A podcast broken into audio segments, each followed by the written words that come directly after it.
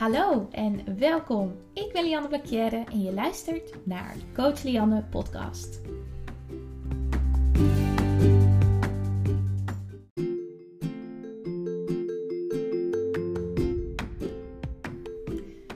Vijf jaar lang heb ik in gevecht gezeten met een eetstoornis, een depressie en onzekerheid over mijn lichaam speelt.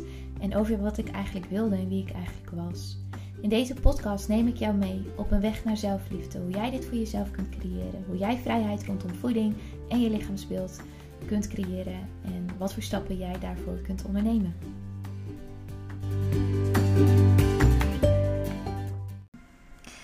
Welkom weer bij een nieuwe podcast. Ik heb heel veel zin om deze podcast op te nemen. Ik voel me wel een beetje meer comfortabel met het hele podcast gebeuren. Maar ik moet wel zeggen dat ik me er toch altijd wel een beetje toe moet zetten. Ik ben heel erg blij ten eerste met alle reacties op de voorgaande vier podcasts. Dank jullie wel en vergeet niet om de podcast even een um, like te geven of een sterretje te geven, uh, een review te geven. Dat helpt mij en mijn, uh, ja, mijn platform om te groeien. Dank jullie wel alvast daarvoor. En vandaag gaan we het hebben over extreme honger. Ik heb daar heel veel vragen over gekregen, over zo over gekregen. en ik krijg daar ook heel veel vragen over, altijd in gesprekken met mijn cliënten. Ik heb daar zelf heel veel last van gehad, maar tien jaar geleden was het, en ik denk eigenlijk nog steeds niet in de reguliere gezondheidszorg, wordt extreme honger nog niet echt erkend als een symptoom als je gaat herstellen van een eetstoornis. Extreme honger komt voornamelijk voor als je gaat herstellen van bulimia of anorexia. Bij eetbuien valt het vaak wel mee. Maar voornamelijk als je ondergewicht hebt of een, lange tijd te weinig hebt binnengekregen, kun je last krijgen van extreme honger in herstel. In deze podcast gaan we het hebben over uh, deel 1. Wat is het en wat kan ik er zelf aan doen? Ik ga zelf nog een beetje kijken hoe lang ik bezig ben. Misschien ga ik deel 2 gelijk in deze podcast ook uh, opnemen. Of in de volgende, maar daar komen we straks achter. Nou, extreme honger komt ontzettend vaak voor bij het herstellen van een eetstoornis. En wat ik net ook al zei, het komt voornamelijk voor bij anorexia en bulimia. We kennen vaak ook wel dat hele uh, vocht vasthouden in herstel. Oedeem noemen we dat ook wel. Dus heel veel vocht vasthouden op het moment dat je weer gaat eten. Um, je lichaam wil heel veel vasthouden altijd. Dat is ook een van de meest schrikwekkende en uh, voorkomende symptoom als je weer gaat herstellen. Um, dus naast het vele vocht vasthouden wordt extreme honger ook wel gezien als een van de meest angstjagende symptomen in herstel. En dit heb ik zelf ook ontzettend ervaren. In herstel kan extreme honger echt op elk moment voorkomen. Dus het varieert bij iedereen hoe lang het duurt en wanneer het voorkomt. Dus wanneer het opkomt. Het kan dus beginnen bij dag 1 van herstel. Dus dag 1 van het weer opbouwen van je eten. Het kan beginnen na een paar weken. Het kan ook helemaal niet opkomen. Het kan een paar maanden duren. Het kan een paar weken duren. Het kan opkomen, stoppen, opkomen, stoppen gedurende het hele herstelproces. Het kan opkomen nadat je je streefgewicht hebt gehaald. En het kan het hele proces blijven van start tot behalen van je streefgewicht zonder ook maar weg te gaan. En mocht ik nou iets hebben gezegd wat bij jou niet is gekomen, waar is extreme honger op een andere manier gekomen? Um, ja, wees dan niet bang, want net zoals ik net ook al heb gezegd, bij iedereen is het anders. Bij iedereen komt het op een ander moment voor, op een andere manier. Is het net zoals wat ik ook altijd zeg, voor een eetstoornis gelden wel bepaalde dingen die heel veel hebben. Heel veel mensen hebben, heel veel symptomen mens, mensen. Gaat goed. Kijk, voor een eetstoornis hebben veel mensen dezelfde symptomen, maar iedereen heeft wel zo zijn of haar eigen manier van een bepaalde symptoom of van bepaalde symptomen. Dus iedereen heeft zo zijn eigen eetstoornis eigenlijk. En dat is net zoals met extreme honger, net zoals met alle symptomen van een eetstoornis. Iedereen heeft zo zijn of haar eigen manier om daarmee om te gaan. Of heeft zo zijn of haar eigen manier van deze symptoom. Ik hoop dat je begrijpt wat ik bedoel. Door dit hele coronavirus gebeuren. ja, ik praat met vrij weinig mensen. Wel met cliënten, maar alsnog wel met minder dan ik normaal gewend ben. Dus sorry voor dit hele rare rambling. Ehm, ik ga mijn best doen om dat niet meer te doen. um, nou ja, wat is extreme honger nou eigenlijk? Gedurende extreme honger, dus gedurende die hele periode van extreme honger, wil je, maar ontzettend belangrijk, onderstreep ik dit even, heb je ook veel meer nodig dan de algemene richtlijnen die in herstel worden gegeven. Dus in extreme honger zou je jezelf erop betrappen dat je rond de 6000 tot 10.000 calorieën per dag naar binnen werkt. Dit is nog maar een soort van. Uh, het zijn cijfertjes, hou je daar niet aan vast, nogmaals. Het kan meer zijn, het kan minder zijn, maar dit is ongeveer wat uit een onderzoek ooit is gebleken, wat in Amerika is gedaan, dat je rond de 6000 tot 10.000 calorieën gemiddeld naar binnen werkt. En dat kan voor paniek zorgen. En daarnaast zorgt het er ook vaak voor dat je wordt geblokkeerd door je eetstoornisgedachten. Bijvoorbeeld dat er wordt gegeten voor de verkeerde redenen. Dus misschien ben je bang dat je, wordt, dat je gaat eten omdat je emoties moet onderdrukken. Of dat je eet omdat je hem nu weer toestemming geeft om te eten aan jezelf. Om het eten om te eten misschien wel. Of misschien vind je dit bintje, dus ik ben weer aan het bintje. Dus ik ben weer met mijn eetstoornis bezig. Nou, een van de grootste vijanden van extreme honger, dus wat er eigenlijk recht tegenover extreme honger staat, is een beperking van voedselinname. Want op het moment dat je niet gaat luisteren naar extreme honger, ga je weer een terugval krijgen of ga je weer jezelf in een terugval trekken eigenlijk. Dus op het moment dat je niet gaat reageren op de extreme honger, gaat je eetstoornis jou weer pakken. Dan pakt hij weer één vinger. En we weten allemaal, als de eetstoornis één vinger heeft, pakt hij weer mijn hele hand. Daarnaast wil ik nog wel even duidelijk maken dat het zeker een optie is dat je geen extreme honger ervaart in herstel.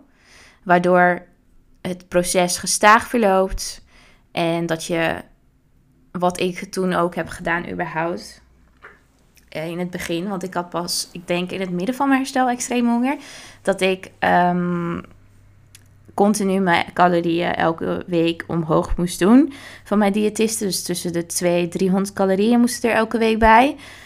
Um, maar ja, de overgrote meerderheid, dat is ooit een onderzoek, uit onderzoek gebleken in Amerika, um, krijgt wel extreme honger. Nou, wat is het dan precies? Wat gebeurt er met je lichaam? Eigenlijk is het een hele unieke ervaring. Ik probeer het zo positief mogelijk te benoemen. Een hele unieke ervaring doordat het spijsverteringsstelsel vaak moeite heeft om de vraag naar voeding bij te houden. Ik hoor ook wel dat heel veel cliënten beschrijven het als ik heb geen honger, maar ik heb wel honger. Of omdat het moeilijk is om emoties onder woorden te brengen, kan je het ook definiëren dat er wordt gegeten uit verveling. Meestal wanneer er geen eetstoornis aanwezig is, bestaat er een balans tussen energiebehoeften en de complexe signalen die uit zowel het spijsverteringsstelsel als alle andere delen van het lichaam komen. Het fysieke volle gevoel van het spijsverteringsstelsel werkt samen met de veel meer mysterieuze en complexe verzadiging die door de cellen van het lichaam wordt ervaren.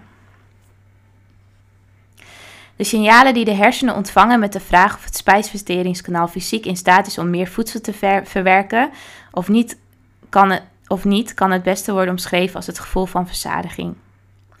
Dus het spijsverteringskanaal creëert een signaal naar de hersenen om te vertellen of het meer of minder voedsel kan verwerken. Dus dat creëert een verzadigingsgevoel of een hongergevoel. De signalen die de hersenen ontvangen om te zien of er voldoende energie aanwezig is in het lichaam, creëren dus de ervaring van verzadiging. Het impliceert ook een emotionele respons waardoor het neuraal patroon in je lichaam de veel eisende actie verwerkt. Dus het staat allemaal met elkaar in verbinding. Dus voor mensen in herstel is het spijsverteringsstelsel op verschillende manieren enigszins geblokkeerd eigenlijk. Of in de war, zo zou ik het noemen. De maag kan gastroparese aan het uitvoeren zijn. Dat is het drastisch vertragen van het legen van de inhoud in de dunne darm om te proberen maximale energie te onttrekken van het te weinig voedsel wat binnenkomt. Dus de maag is het compleet aan het vertragen omdat het bang is dat het te weinig binnenkrijgt. Te weinig voeding, te weinig energie. De enzymproducerende enzymen lopen op halve snelheid om meer energie te besparen. En de bacteriële kolonies in de dikke darm, dus de goede bacteriële kolonies in de dikke darm, zijn afgebroken vanwege onvoldoende energie. Dus dit is wat er allemaal gebeurt op het moment dat je te weinig energie binnenkrijgt. En energie is voeding.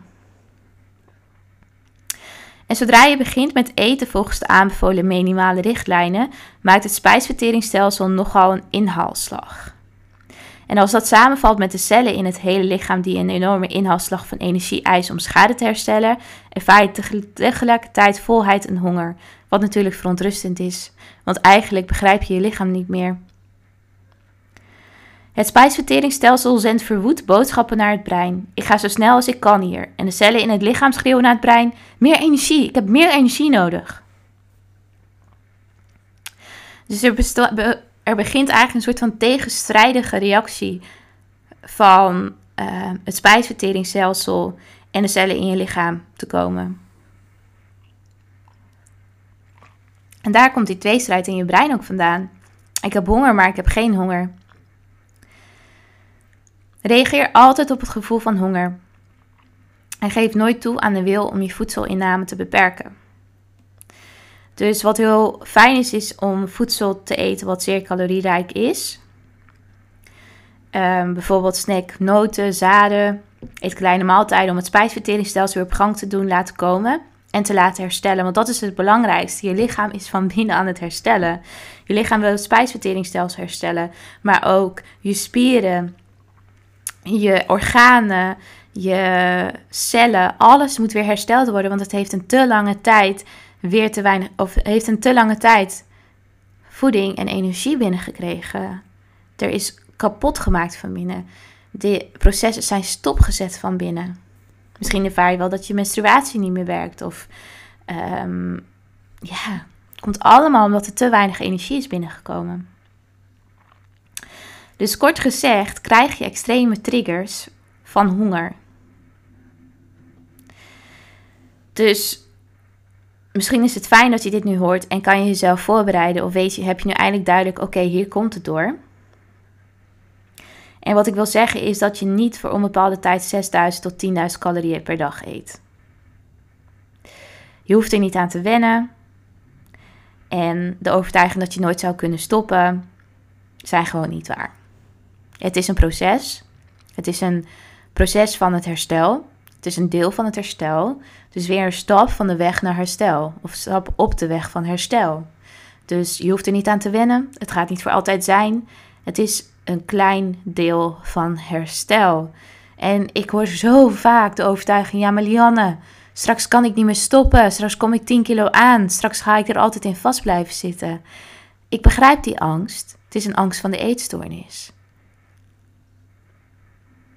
Maar wat nou als je blijft luisteren naar je eetstoornis? Doe het niet, doe het niet. Wat gebeurt er dan? Denk daar eens bij na. Je lichaam heeft zoveel energie nodig. Vergeet dat niet. Je lichaam vraagt ernaar. Je lichaam is aan het herstellen. Je lichaam is een zo'n wonderlijk mechanisme. Geef het aan je lichaam, want het heeft al zo'n lange tijd te weinig gekregen.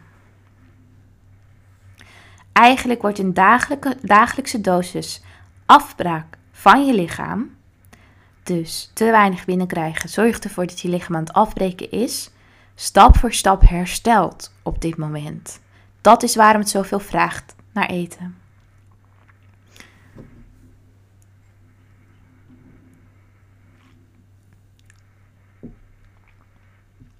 Ik ga een. Uh, sorry, ik ben tussendoor koffie aan het drinken.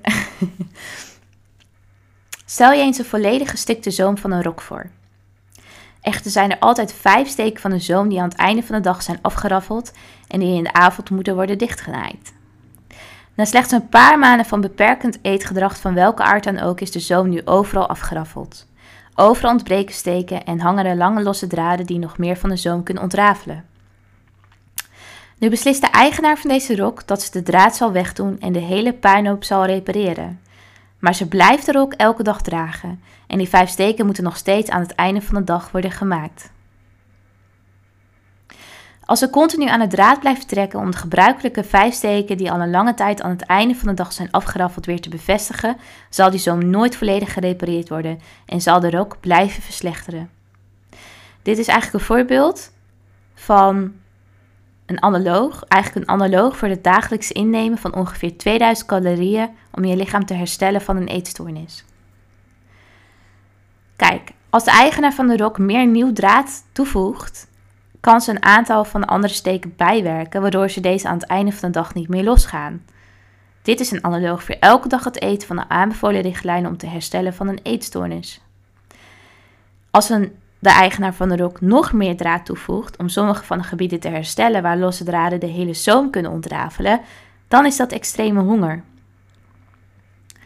Omdat, het, omdat de rok van de vrouw in essentie het lichaam is en we niet kunnen zien welke zoom gerepareerd moet worden, gaan we gewoon verder met de vraag naar meer draad wanneer dit op is. Dat is de extreme honger. Meer vraag naar voeding, omdat het voeding in het lichaam al is gebruikt om dingen te herstellen. Extreme honger komt doordat je lichaam niet alleen de noodzaak aanpakt om het gewicht te herstellen naar het juiste streefgewicht. Het moet ook veel fysieke schade van jouw lichaam herstellen wat optreedt wanneer je energietekort creëert. Wanneer je de energieinname beperkt of energietekorten creëert door te veel inspanning, reageert, reageert het lichaam op dat vacuüm als volgt. Het stopt alle biologische functies die het kan om energie te besparen en neemt energie uit vetweefsel, botten, spieren, organen en zenuwen op om de leegte te vullen. Wat je in essentie doet, is de kerncentrale, dus je lichaam, de kern van je lichaam beschadigen en grondstoffen van je lichaam stelen. Kijk, en als je alleen de grondstoffen aanvult, is dat niet genoeg. Je moet ook extra materialen en bemanning voor de kerncentrale meenemen om de schade aan de energiecentrale te herstellen. Anders kunnen de grondstoffen nog steeds niet effectief worden omgezet in energie. En daarnaast moet de centrale nog enigszins operationeel zijn in dit hele restauratieproces. En dat is de reden waarom extreme honger op komt zetten.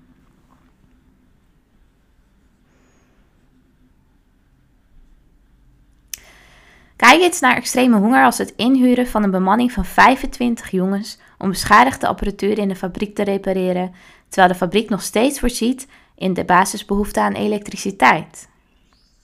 En kijk eens naar het ontkennen van deze extreme honger als ze erop aandringen dat één man kan werken aan een beschadigde apparatuur, terwijl de fabriek de stad nog steeds voorziet van dezelfde basis-elektriciteitsbehoeften. Die ene man klaagt elke dag bitter over die defecten bouwt op het apparatuur, die hij maar blijft repareren, maar dit, dat dit het enige is wat hij kan doen. Terwijl je de stad blijft voorzien van elektriciteit, blijft hij buit breken en kan hij niet bij alle achterliggende problemen komen. Nou, ik denk dat ik nu wel genoeg verschillende analogen heb gedeeld om uit te leggen wat de reden is dat extreme honger optreedt in het herstelproces van een eetstoornis. En ja, het is cruciaal. Het is van cruciaal belang om te reageren op die vraag naar energie. energie. En wat is dan de wetenschap erachter? Kijk, de signalen van honger, verzadiging en volheid zijn een beetje een puinhoop tijdens het proces. Dit kan veel angst en verdriet veroorzaken. En dan daarnaast ook nog de angst dat het metabolisme kapot is. Die krijg ik ook heel vaak. Ja, maar ik heb het kapot gemaakt, dus het kan ook nooit meer herstellen. Of mijn metabolisme is kapot, dus ik ga te veel aankomen. Um, Kijk, er is ooit een wetenschappelijk onderzoek gedaan, het Minnesota Starvation Experiment. En dit experiment kan om ethische redenen nooit worden gedupliceerd, aangezien dit een experiment is met mensen die in een kamp werden opgesloten en eigenlijk werden uitgehongerd om te kijken wat zijn de symptomen van uithongering. En kort gezegd kregen, nou volgens mij 70 of 75 procent van de mensen die in dat kamp zaten last van eetstoornis gerelateerde klachten en symptomen.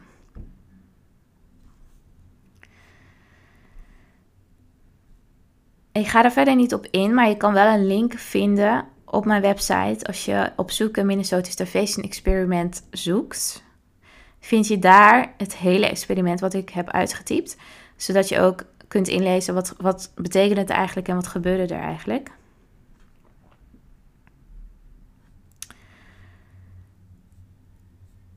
Ja, wanneer iemand energie gebalanceerd is, werken honger, volheid en verzadiging allemaal synchroon. Maar na slechts een paar weken, laat staan maanden of jaren van het uithongeren van je lichaam, zullen deze dingen niet meer synchroon werken. Zodra je begint met het terugdraaien van de schade. Dus in de eerste fase van herstel ervaar je een grote tegenstrijdigheid omdat fysieke volheid, zoals geïdentificeerd door je enterisch zenuwstelsel en extreme afwezigheid van verzadiging, ervaren door je centrale zenuwstelsel, bevestigt dat je tegelijkertijd vol en hongerig bent. Je enterisch zenuwstelsel ontvangt informatie dat de fysieke aspecten van energieabsorptie op piekniveau zijn, maar het centrale zenuwstelsel blijft informatie ontvangen dat meer anabolisme, opbouw van weefsel heet dat eigenlijk, nodig is om terug te keren naar energie gebalanceerde toestand. Dus je bent vol, maar je voelt je leeg. Dus je krijgt als ware een complete verschuiving. Wat verwarring veroorzaakt bij heel veel cliënten, bij heel veel mensen.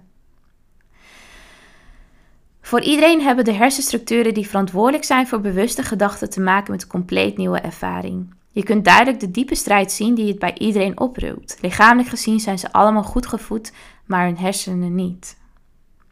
Dus lichamelijk gezien ben je goed gevoed, voel je je gevoed, maar je hersenen voelen zich niet gevoed. Wat je kunt voelen is een volgevoel in je maag, maar niet complete verzadiging. Het is complete tegenstelling eigenlijk. Je interisch zenuwstelsel ontvangt informatie dat de fysieke aspecten van energieabsorptie op piekniveau zijn, maar het centrale zenuwstelsel blijft informatie ontvangen dat er meer opbouw van weefsel nodig is. Nogmaals. Dus probeer niet te verstrikt te raken in de beschrijvingen die je bewuste geest genereert om betekenis te geven aan het onzinnige gevoel van honger terwijl je door deze fase van herstel gaat. Jouw taak is om te eten. De zorgen over of het normaal, emotioneel of de maag moet aangepast worden naar meer voedsel zijn precies angsten. Dus nogmaals, eten is het belangrijkste op dit moment, op dit punt van herstel. Probeer niet naar je angsten te luisteren. Probeer niet te veel na te denken. En dat is heel moeilijk, dat begrijp ik. Maar probeer niet te denken: oh, is dit normaal? Ben ik nu emotie aan het eten? Uh, moet mijn maag aanpassen aan meer voedsel? Ehm, ga ik dit altijd blijven doen? Kijk, de drang om te eten is fundamenteel gezond en gaat over energierestauratie of anabolisme. Dus om je weefsel weer op te bouwen, om weer gezond te worden, om je cellen weer te herstellen, om je organen weer te herstellen. En op het moment dat je weer een energiegebalanceerde toestand bereikt, zullen al je hormonen en neurotransmitters dezelfde boodschap tegelijkertijd geven, zodat honger, volheid en verzadiging geen vreemde ruis veroorzaken in je geest. Dus vertrouw erop dat je lichaam weet wat het doet. Vertrouw erop dat jouw lichaam teringhard voor jou werkt om weer balans te creëren. Vertrouw erop dat op het moment dat je lichaam denkt: ja, we zijn er. Er is weer balans. Er is weer balans tussen energie wat er binnenkomt en energie wat ik moet gebruiken om te leven. En dus je lichaam gebruikt niet alleen energie als het beweegt, je lichaam gebruikt nu energie ook als je zit en je dit luistert. Mijn lichaam gebruikt energie nu ik deze podcast opneem. En als deze energie gebalanceerd is, als alle hormonen, alle cellen, alles weer in balans is en dezelfde boodschap geven, is de extreme honger weg en creëert er weer een balans. Creëert er weer rust. Probeer die angsten van de eetstoornis een plekje te geven. Probeer er niet naar te luisteren. Probeer te luisteren naar je lichaam. Want je lichaam weet wat goed is voor jou. Je lichaam werkt super hard voor jou. Vertrouw daarop. Luister naar de extreme honger. En vertrouw erop. En ik ken dat uit mijn eigen ervaring. Het gaat weer weg.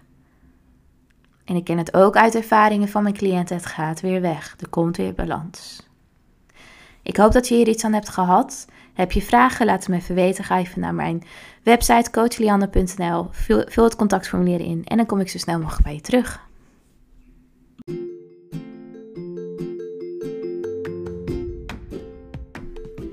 Je nogmaals bedanken voor het luisteren naar deze podcast. Mocht je nou fan zijn van deze podcast en dit willen delen met je vrienden, zou ik dat super fijn vinden door dit te doen op social media, zodat we nog meer awareness kunnen creëren rondom een verstoorde relatie tot voeding, sporten en je lichaam speelt. Hoe meer, hoe beter. Daarnaast, mocht je interesse hebben in mijn boek, de online cursus of één op één coaching, ga dan even naar www.coachlianne.nl voor meer informatie. En daar kun je ook het contactformulier invullen en dan kom ik zo snel mogelijk bij je terug.